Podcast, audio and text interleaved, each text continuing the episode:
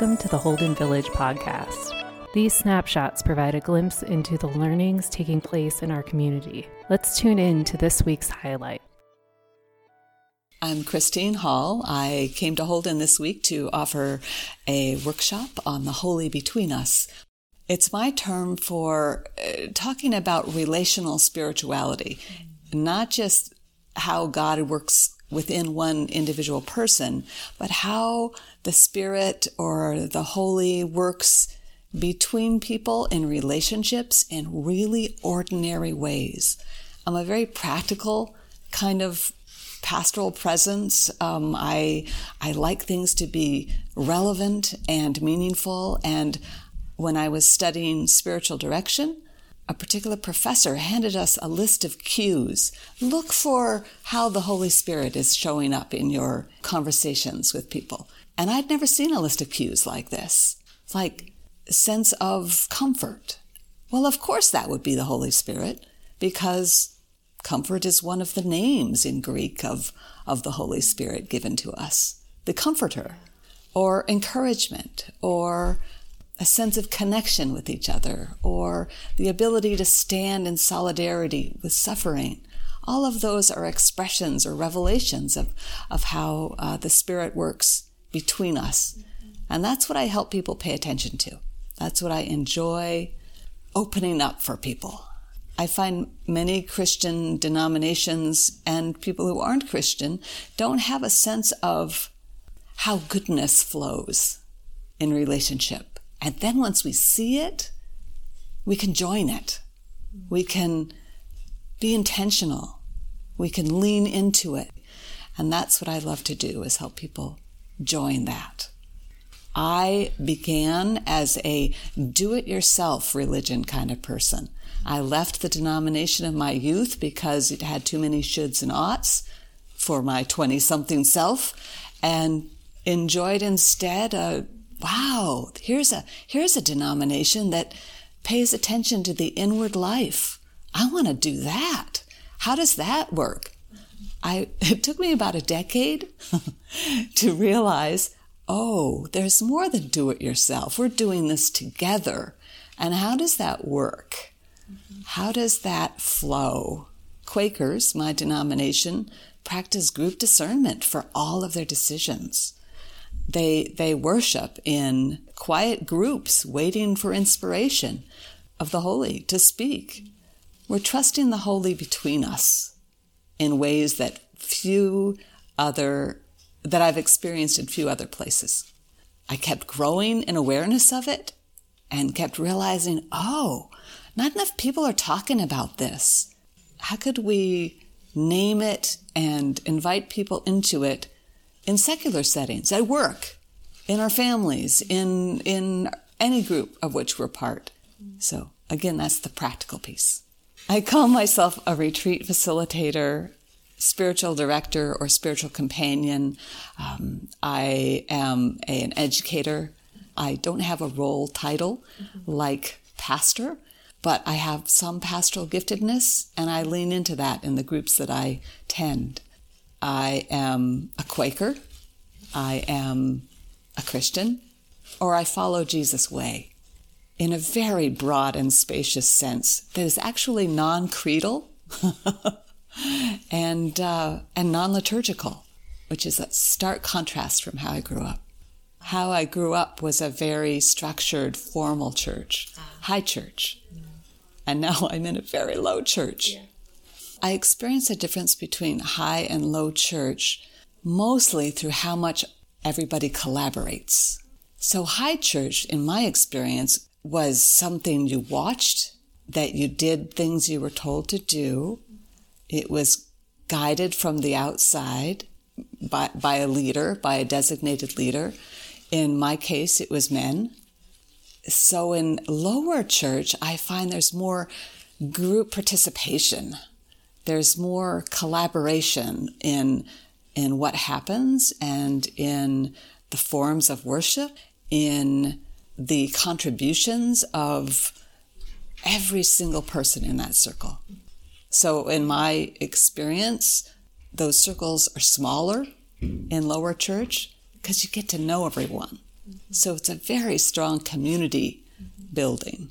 Um, I am not a megachurch person. I don't do well in 2,000 to 5,000 people groups. Mm-hmm. Holden is perfect. We're meant to be in smaller communities so that we know and can support and collaborate and complement each other's strengths. Yes. I find that a spirituality of community or the holy between us is a transformative way of living. I don't have to be it all and all for everyone. I don't have to do it all myself. I can really trust that, hey, you bring something that is of God, of is of, you know, the great mystery of the universe that is unique and different from me. And oh, I might learn something from you. You might learn something from me. You might bring a prophetic edge to what's possible in in our little community and i might bring you know a little soul tending. What's that what's that like for you right? And yeah so it's a different I, I can lean into that more than i've ever done in my life. It is very widely inclusive and not only diverse but i i use a a strange and quirky paradigm. I call it the motley crew. It's just kind of goofy at times. The gifts and the, and the talents and the ways we are collaborating can be almost seem oppositional. You know, the person who's worried about keeping the, the building clean it might be in, in opposition to the person who wants to be, bring the homeless in to shelter. And there's something natural about that tension and something we can honor. Neither one is right. So, yes, inclusive. Yes, spacious. Yes, ways for all of us to find belonging and worth and meaning. I've been told I'm very affirming. After one particular retreat, I was told, you know, you don't have to be so affirming. and I thought, what? Well, actually, our culture is highly competitive. Our culture is all about winning. Our culture is not collaborative. We're supposed to be self sufficient individualists. I find it actually such a movement of the spirit to just keep affirming people. I grew up thinking I am not a warm, fuzzy person. And here's this person telling me I'm kind of too warm and fuzzy. I, I didn't quite know what to do with it other than laugh. God is funny. Thank you. Thank you. She didn't mean it as a compliment. We aren't taught to receive affirmations. Or we're taught to question it, distrust it. Cool. Distrust it. It's supposed to be too prideful. I mean, in Christian circles, you know, you don't want to think too well of yourself. My particular journey has been from intense self criticism mm-hmm. Toward a more affirming self understanding in God. I found self criticism did not make me a better person, did not help. Neither did lack of forgiveness within myself. That didn't help either. So I've leaned with the spirit into a more affirming way toward the life, toward what gives life. And I have found over and over that people who can receive affirmation open, blossom, get changed, let go of old patterns and things that are holding them back, become more fully who they're supposed to be or who they're meant to be. And that's what I love to help happen. I found out about Holden through friends on Whidbey Island and people where I was teaching at Seattle University who said, no, this place is the place to, to go. Mm-hmm. And I love going anywhere in your mountains. So I thought, ooh, I could do the kind of work I do in classrooms and on retreats with mountains. I'm there. What I've done at Holden is take a longer program. So I generally work with people over a year. So for Holden, I took one retreat on, I call it the Holy Between Us. Uh, also have called it Blessed Community or beloved community. And I took pieces of that and offered little experiential workshops. I say, we're going to try a spiritual experiment. And experiments are great because you can't fail. The point is to try something and see what happens. And it's kind of intriguing and fun. And our responses will be all over the map, and that's great. And then we talk about it. The second day, we did an experience, experiment we just called beholding. Beholding had no words, had no movements. It was simply looking at another person, attempting to join holy compassion for that person, attempting to see beyond the obvious, attempting to see what is of life and love and goodness and beauty in that person for two minutes in quiet. That's it. And then talk about it. And it opens people, it moves them deeply. To be seen in this way is, is of God. So I do little experiments. Yesterday's was a prayer experiment, also wordless, also without movement, on the theme of Quakers' practice of holding one another in the light or in the life. So holding someone in the life doesn't require words. It requires attentiveness or joining the spirit within that connects me to others and being with them in that, joining whatever motion toward goodness there might be. I use a lot of imagery, so I unpacked some of my quirky stories about images, silly ones, even rubber duckies have come up in prayer. I'm more at ease with imagery in prayer than I am with words. I think an image contains a problem, can contain a problem, but open into possibilities more for me than words. And there are people who are gifted in, in intercessory prayer with words. But a silly thing like a rubber ducky, what a symbol of resilience. What a cheerful, unsinkable image.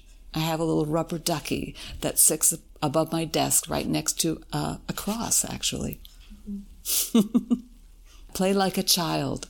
Uh, be like a child to enter the kingdom, enter the reign of God, or the, the relationships, the holy city, the ecology of the holy, actually, is another way to think of it. Many imagery is possible.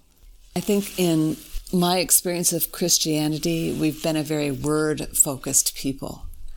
Word and intellect have been honored above uh, the wisdom of the body and the wisdom of the uh, felt sensibilities of our emotions and the vaguer sensibilities of our imaginations and intuitions and sense of prompting and, and all the ways that the spirit can work through those other modalities. So, yes, we can pray with our bodies. Yes, we can pray with our imagination. Uh, we can pray through our feelings and not be overcome by them. All of us, all of our being can show up, be welcomed, I guess, in the Spirit. Mm-hmm. I hope folks take away a sense of possibility for stretching into experiences of the Spirit in relationships ordinary relationships. I hope people take away a sense of hope. There's so much divisiveness. There's so much challenge in relationships right now. I'm not trying to say this is easy.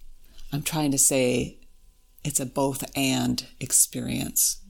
We need to be in the challenging places with love. And when we don't got enough love, we ask, Oh God, please lend us yours. We dip into that and move and act and speak in that which connects us. That to me is hopeful. So a little bit of hope for relationships in a very, very difficult time. Anyone can find my work with the Way of the Spirit Retreat and Study program online I'm part of a nonprofit organization called Good News Associates, and my information and web web presence is with them. So goodnewsassociates.org slash spirit. That's it. Christine at Good News Associates will get to me too. I would love to talk to people. This particular year, I will be focusing my online mini courses on spiritual giftedness. Our giftedness shows up at home, at work, at church, uh, naturally, authentically, and as we notice and name that, as we tend and join God in that giftedness, things happen for good. Things are woven toward goodness. So, one mini course is tending your spiritual giftedness. Another is obstacles to spiritual giftedness, inwardly as well as relationally, as well as systemically. Another one will be, others will be about nurturing giftedness uh, in our communities, especially with youth. How does that work? So there will be four through this coming year.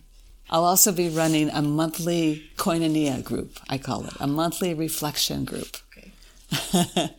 and uh, that'll be limited to like 14 participants, but regular reflection with how do we live in faithfulness? How do we discern? How do we recognize uh, what we're meant to do? How do we, what support do we need? How's our prayer life? All of those kind of things. Thanks for joining us. Be sure to view the links in the description for more information or visit our website to find out more about the village. Blessings and peace to you.